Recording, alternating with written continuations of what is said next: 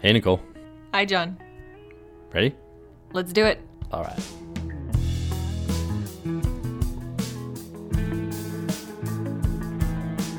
I'm Nicole Mears, I'm John Davis. and this is our podcast, Shape the Conversation. Nicole and I work together here with the great team at Shape.io, headquartered in Bend, Oregon. Some background about us we left our agency jobs as marketers to build software for digital advertising teams. We'll be talking about working in marketing and growing Shape.io on this podcast. Yeah, why should you listen to us at all? Well, Shape, we have been able to turn into a profitable software company. There's seven of us now that work here at Shape, so the team's been growing. We've seen it kind of from the bootstrap side and from the venture capital side. We raised funding in 2015 and we've used that money to kind of grow the team and customers since. And like I said, we're headquartered in Bend, Oregon, so that's a little bit unique for a software company outside of the Silicon Valley bubble. And on this podcast, we just like to try to give you something to think about through your week as you go about your own conversations and building your own projects and teams. So, Nicole, what are we talking about this week? So, on this week's episode, you often hear from a lot of business articles and a lot of business leaders that you, when starting a business, should have a very focused niche. We're going to be talking about, you know, kind of what are the signs when you can grow either successfully out of your niche or, you know, conversely, let's say your business is having problems. When do you decide to venture out of your niche? Yeah, I like this one because it's a little counter to, like you said, a lot of the advice, uh, advice out there. You find your niche, riches and niches. Yeah, and I think that can be the case, but uh, it's interesting that you said explore. When can you maybe jump outside that niche? Are there some parameters or good examples of companies in the past that have said, all right, we're going to you know leave behind what we know really well or we're going to do what we really know, know really well and also do this other thing. And as i thought about this topic and went along i think important thing to remember is that there are consequences for going outside your your niche. Some of them good some of them bad but like anything there's always a push and a pull Absolutely. So we'll be talking, you know, six, seven ideas about why we think you should move outside of your niche, as well as examples. And, and we're a great example of that too. So we'll kind of talk about our experience a little bit. Yeah, we've definitely struggled with this. How, from a product development end, we build a software product for digital marketers. There's lots of things that go into being a digital marketer today. How do you decide what problems to take on? How do you decide what problems not to take on? Do you stay just in the market of selling to digital marketers? Should you try to venture out to offer some kind of product to people who that aren't as technically savvy with marketing more of a broader product to anybody that wants to do uh, marketing for their own business? So i think we like every business and even uh, you know you personally looking at your career as your own little mini business you'll struggle too thinking about do i stay in my niche? Do i just kind of keep doing what i'm really good at it and maximize that? Or should even with my career maybe branch outside my niche to uh, you know explore some of the upside or even just challenge myself? So i think the best reason to probably leave your niche is the first one we have here the first idea we have yeah, so the idea is, is limited growth. You know, basically your business has reached a point where maybe it's successful, maybe you know you're you haven't quite reached where your goals are, but you really don't have the opportunity to expand with your current market or your current audience. One of the great examples that we kind of think of with this is is really Starbucks. So for those of you that don't know the history of Starbucks, before being handed basically to Howard Schultz to make it into what it is today, they sold coffee beans and they sold espresso machines. And that was kind of their niche.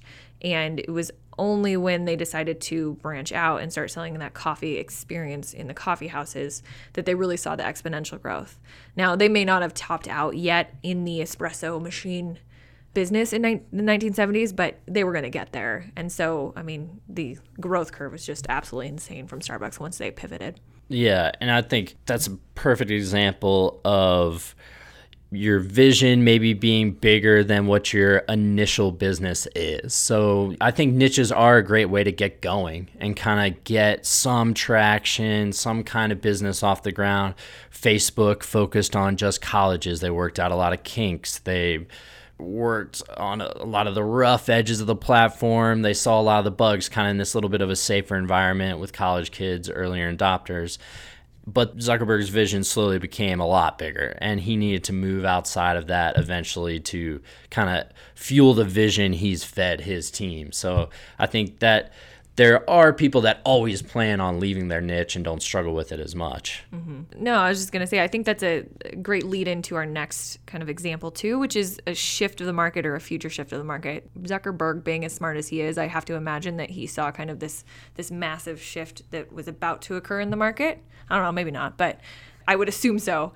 And so he made that decision to really, as you mentioned, kind of jump away specifically from colleges and create this multinational billion user yeah communication so, platform. So the idea here, what we're saying is, okay, you you're in a market now, or you're offering a product or service right now, and you definitely see it not being the same viable market 10 years from now. Maybe a little bit more of a baseline example would be like, say you uh, had a typewriter company in like the 70s and 80s and you were able to see maybe the future, you know, becoming more word processing and computers, you might want to adjust your company vision if you really think that it's going that direction. I'm not sure how successful you would have been back in those days, like doubling down on typewriters and staying in your niche. And even with typewriters, have a great example of trying to you know look beyond your niche and your current niche with your company vision. You know if they had thought more about hey we're a way for people to get ideas from their head onto paper. And they they made themselves a company trying to do that as opposed to hey we make the typewriters then your company is better positioned long term. And i think this is a really tough struggle for a lot of business owners or department heads or people that are looking to set vision. Like how do you have a big, broad enough vision that's inspiring, but also like have it apply to a niche you can actually service and be successful with. But I think what we're saying is if there's some big, obvious, huge shift coming, think about getting outside of that niche before it's too late. Yeah, don't be left behind. Yeah. Okay. So let's say you have found yourself in a pretty reliable niche, not much is changing, you feel like your customer base is doing well, and now you're getting all this feedback from your customers. And I think that's another thing that can really pull you out of your niche is listening to customers and thinking about that. Yeah, absolutely. I mean, I think uh, you know, we're a great example of that. We face that on a daily basis where our customers are asking us, you know, do you have reporting features or do you have this feature? And we have to constantly make that balance between like does this still fit our idea of a budget management platform or do we need to not necessarily pivot, but consider broadening outside of our, our niche. And when, you know, I'll let John talk about the history of really how shape came to be, because I think that's a great example of us expanding. And then I think we can kind of flow back into how we made that decision and what we needed from our customers to actually be able to make that jump and feel comfortable about it. Yeah. So we weren't always shape. For a while, our, our name was Steady Budget because we were really focused on solving budgeting problems for our customers. And that's an example of us trying to really hone in on a niche to get off the ground. The great thing about niches are they give you a lot clearer marketing stories, they give you a lot clearer uh, sales stories when you're getting down that pipeline. So we wanted to tell us really like clean story around budgeting, so we even put it in the name. Fast forward 2 years later, We've built some more features. They all don't necessarily focus on budgeting. And yet, when people think about our tool, it's like just plain budgeting tool. And that's why we made the move to Shape, is because it, it was a little bit more all encompassing, a little bit more broad. And that was really because we were pushed to build those new features by our customers. They, like they were asking us to be a little bit more than just a pure budget management platform. In some cases, they wanted collaboration features to be able to invite teammates, leave notes, some of these things. And we got pulled out of our niche core focus a little bit in that case. And honestly, we saw conversion rates drop on the website a little bit because now with Shape, we had a little bit more of a broader story. It's like, hey, we're digital marketing platform and people weren't as clear about what we do right away. Since then, we obviously kept the name but adjusted to that copy to talk about, you know, budgeting and because that's still a lot of the core of what our customers do, But we have built things that our customers have asked us to build and that the market seems kind of pulling us. And we have some ways, though, that we think about that when we're taking that feedback. We just don't hear it from one person, say, like, go right to the developers and say, hey, we need to build this right tomorrow.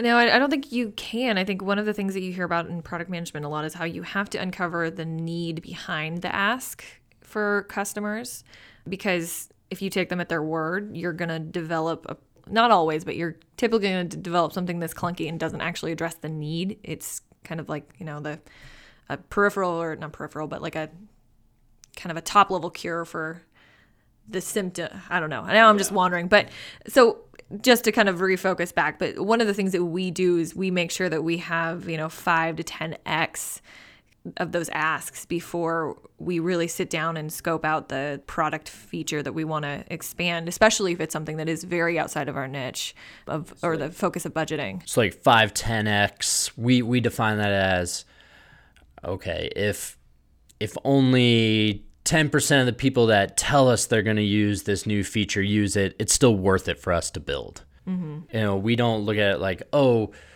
30% of our customer base, um, you know, is really requesting this one thing. We should definitely build that because what we've found is that product adoption is never 100% it's always some version of we kind of use it now or we love it now it's our newest feature. We're like yeah it's good but i kind of wish it did this.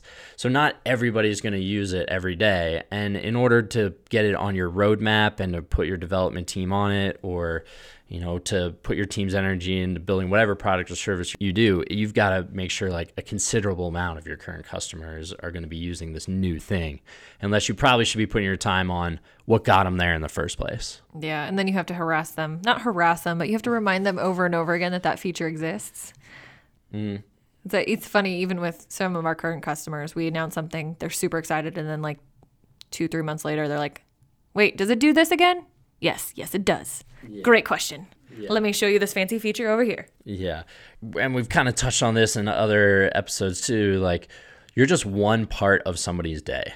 You know, you, you launching this new feature, working on the blog post of it, you've spent two, three, four weeks on getting it together, making sure every word's dialed, your art looks great, everything's on there. It's just one more blog post somebody's reading that day. And everybody you know uses software throughout there. You don't see some kind of like cool new feature announced and then like, oh, you know what? My calendar is just wide open for the next three hours to just really dig in there and, and learn everything about this new feature. No, it's more like, all right, let me bookmark that. I'm gonna go uh, remind, go back later. I got to dig in to find to figure out what it does. It's like you're gonna have to continue to also earn people using whatever new things you build that kind of go outside of that niche because you're they're not going to immediately associate you with this new feature this new thing that hasn't been what you've been doing all along. So you've got to be careful because that takes even more effort on marketing than using the momentum you already have. Doing something new can take a lot of resources because you're trying to figure it out for the first time. Mm-hmm. but that can also be a reason to go outside your niche, you know, trying new stuff. Because one of the other reasons we have here to kind of like explore new niche is to present new challenges to your team. And if you're doing the same thing every day, I, mean, I was just th- thinking of an example like, say you're a bakery and all you make is this one kind of bagel, you know, an extreme example it might be tough to hang on to the best employees if you're not giving them a little freedom to experiment with something else, at least a different type of bagel. You know, you can be a little bit too militant, I think, on staying within your niche sometimes at the you know harm to not letting your employees or your team kind of explore a little bit more what might be out there. Yeah, not only does that kind of reinvigorate your team members, give them new tasks and responsibilities, but I think it also reinvigorates your customer base a little bit. I think that's something that I know this is mostly focusing on the the team member side, but you know, like you said, if if you just get that one type of bagel, maybe they do it really really well for ever and ever, but you know, try a little variation and who knows, you might attract a new new audience you weren't kind of expecting. Yeah, and I think that's one of the really good reasons to like continue to kind of push and experiment a little bit because if you aren't experimenting or at least trying some of these other things you you're never going to get that upside. You know you, you're always going to be kind of back to our initial point sort of limited in your box and in where you're at right now. And i think definitely in tech walking that line of being really militant with your product or your app or whatever it is and keeping it really simple while also giving your developers, engineering team, and your current team enough interesting stuff to chew on is a really hard balance. You know, Google always had kind of the 80 20 rule, which is a little bit of their cop out way of, of doing it, sort of like, okay, 20% of your day, you can just kind of like work on whatever you want. But I've always been more interested in how do we kind of integrate into the core mission of the company into like 100% of your day and how do you kind of balance those things? How do you get them to align? And if you're so tied into your niche, you're not even w- willing to explore, then you might lose some people along the way. But it might be what you have to do for the good of the overall company and the whole. So it's tough to tough to say what to do in all those scenarios unless you're the one presented with it and all the information so like motivation could could be one reason to move into a different niche, kind of giving your team something new to work on. But your hand might be a little bit more forced too to go outside of your niche. You might not have the luxury of exploring a niche. You might have a real necessity to explore a new way of making money or new revenue streams.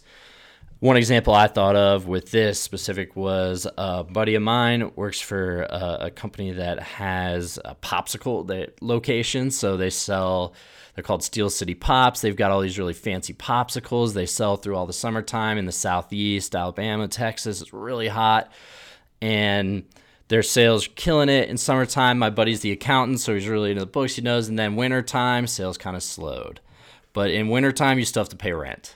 So they really knew how to make popsicle wells, but they were kind of forced to diversify a little bit of their menu items, work in some hot chocolate, do some popsicles that are a little bit more traditional, like winter flavors, that as opposed to summer flavors, like pumpkin pie type stuff, and and those sort of things to try to draw people there during the winter. Now it's like new challenges for their employees, new menu items to add, new variables, which is always you know risk like we're talking about, but I think it can be a necessity sometime. And it sounds like in this case it's paid off for them. Yeah, it's flattened out their revenues a little bit, made it more consistent. I think sometimes staying too small in your your niche, you're just it's can be risky and you need to diversify. You know, just say it says a, a healthy you know portfolio or retirement savings is diversified over a few things. I think the same thing can apply to your business. You know, I think you can really hone in on a niche and I think a lot of companies have have made great gains on exploiting a niche and mining a niche for everything that it's worth. But if something does happen to that niche, there's a lot of examples where companies go under in our industry specifically, think if maybe all you did was focus on, say, Facebook ads or, or LinkedIn ads, and there's a lot of companies out there that do. If there is some fundamental change that affects that platform that for some reason puts it in jeopardy, I don't see any out there, but you haven't built the skill set over the years to like adapt to that new channel. But I think taking that calculated risk does benefit the people that stay in the niche. Absolutely. And I think if, as long as you remain diligent, if you, you know, you remain able to pivot really quickly in that case, because like you said, there are a lot of successful companies that do just Facebook or just LinkedIn advertising. So that, but that again, that kind of speaks to your niche as your career or you know being an expert in your field the great thing is i think marketers have a great skill set that apply across the board so it's it's not necessarily as painful to pick up a new marketing area as it is to I don't know, switch from, you know, anesthesiology right. to uh, neuro, you know. Yeah. I, an advanced medical. Yeah, I think if you're if you're eh, have an advanced medical degree, you've you've chosen your niche years ago. Yeah. And you're in it. All 20 years of schooling or whatever it is. Yeah. But I think in terms of making pivots, that kind of hits on our last point here and what we talked about. We me and you have ta- talked about two like legendary pivots when we kind of talked about this one, but it's the example of you're in your niche, you're looking around, and you just realize the competition it's better, stronger, faster, building better products than you can. Their customers are happier than your customers, and you just kind of see the writing on the wall. That's another time when okay, let's explore a new niche, and and that can be a a scary position to be in. But I think there are a couple examples of people that have stared down that abyss and and come out the other side. Absolutely. I think you've got two great examples if you want to Yeah, so uh, those. one, the story I've always been obsessed with, and you've heard me tell like uh, who knows how many times, is how Twitter got founded because I find it fascinating, interesting, tie into with podcasts. So Ev Williams, legendary tech founder, he basically, as far as I know, he might have invented the word blog if I remember off the top, but he founded Blogger back in the 90s, sold it to Google for a bunch of money. He worked for Google for a year or two. Then he used that money to kind of found a company that was working on kind of a podcast technology for networks back in 03, 4, 5, 6 it's interesting that time period because it was really before the mobile phone like smartphones were able to play podcast so they one it through 04 05 had a lot of trouble getting traction because the the market wasn't there yet with the smartphone. Then in 07 apple announces their iphone and that they're gonna you know have podcast app on there on itunes and ev williams thinks all right we're done. Uh, you know apple's entered the space. They're just bigger stronger faster. He looks at his books. He's got a few million dollars left of his venture capital that he had raised and he looks around his team and he's like, "Hey, anybody that wants to keep showing up to work, split off into teams and just start coming up with ideas." So there are a bunch of groups of teams just kind of split off. Some people are like, "All right, I think I'll move on to the next company." Like, have fun, guys, just tooling around. And after a couple weeks, Ev Williams goes around to the teams and's like, "All right, what are you guys working on?" So he goes over to one team and they're like, "Ah, we." We've got this code that Jack um, has been working on, one of the guys in the group for years, and it just it lets you through uh, SMS and text message kind of send an update to a bunch of people and and post it up on a, a URL. And they're like, okay, that sounds interesting. So why don't you guys build it out? So they take another couple weeks, they build it out, they present it again, and I was like, all right, let me see how it works. And shows them, sends a text, and are just okay. What's what's the name? What do you think calling it? They're saying we're thinking about Twitter, and so they put it around. People are kind of updating where they're going to lunch. They're going to the park. It seems a little silly, but then they start to see a little bit more of the implications that it's essentially the microblog. Ev built the technology that uh, enabled web blogs across the internet. This is essentially that, but on a smaller scale, and the light bulb goes off. And then the whole team begins working on building out Twitter, and it becomes one of the most, you know, quintessential tech companies of this decade. And it all came out of the fact that people they looked around their company, they looked the niche they were trying to serve, they had no chance, so they just completely jumped outside of it and tried something new and used the skills that they built. So that's should give some people at least some hope if you feel like you're sitting in your niche and you're staring, you're like, I'm just either it could be a profitable niche, but I can't compete. I just something is keeping me from being able to really enter that market. Try something completely new. If you do have a team around you, try to be honest about the situation you're in and galvanize the team to come up with ideas around you because who knows what might be just sitting there for the rest of the team to kind of move on and, and work with. That's better than what you're working on today. Absolutely, and that kind of leads into our, our next example, which I'll, I'll try to keep pretty short here. But Slack, essentially, then if you know the history, they started off as a an online game. Basically, it was called Glitch, and from the way that John's told me this story, I did not do the extensive research here.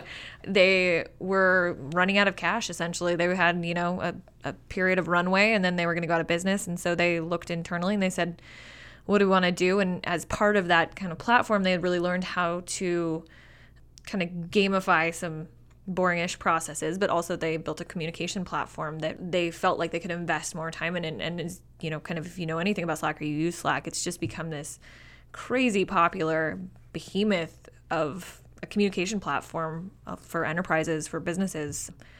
I think my husband even uses it for some networking group. I mean, it's it's applied to so much. I could see, you know, being a soccer mom and having a Slack channel for that. There's you know like 15 Slack channels that you're running at any time. So it's it's really broadened its niche to the point where it was completely different than the gaming area and look what it's done.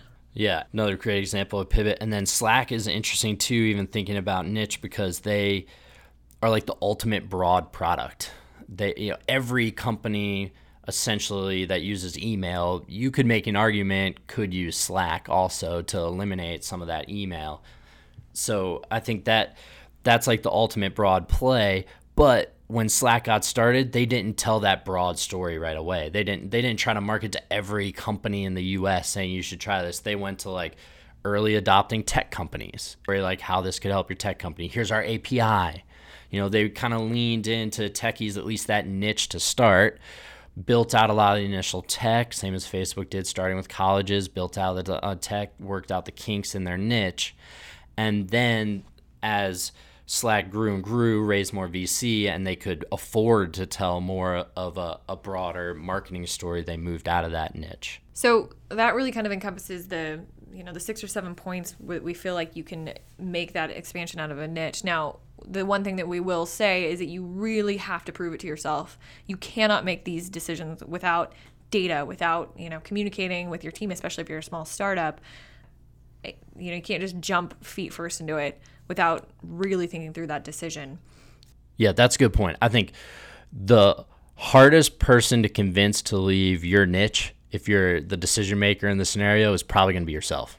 You know, there's a reason you're in the niche, and that's why look for the data like you said talk to your team get feedback really prove it to yourself and, and get everybody on board that this is something you should be doing and taking on absolutely so i think that's a good takeaway to leave it with. You know, we hope you'll let us know yeah. If you disagree with us, or if there's a takeaway from this episode that you'll use to kind of guide your conversations, shape them throughout the week, let us know on via email, social platforms, uh, or you know all of that's listed at blog.shape.io slash podcast. So find, find all those links, links there. there. And we are on Spotify now. Woohoo! Yep, we got thanks to Transistor FM, our podcast hosting provider got us in their beta to get the podcast up on Spotify, and we have gotten our first reviews on iTunes. Shout out to our two reviewers. Thanks, guys.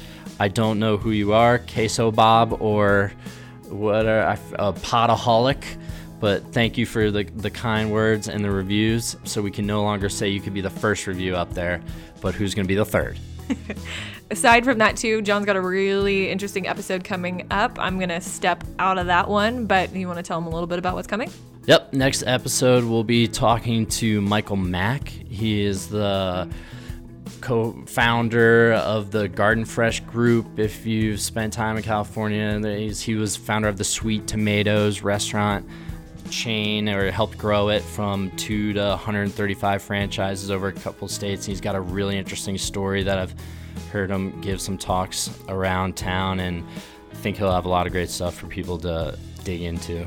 And so look for that next week. Sounds awesome. Thanks so much for listening, guys, and uh, we'll talk to you next week. Over and out. Bend, Oregon.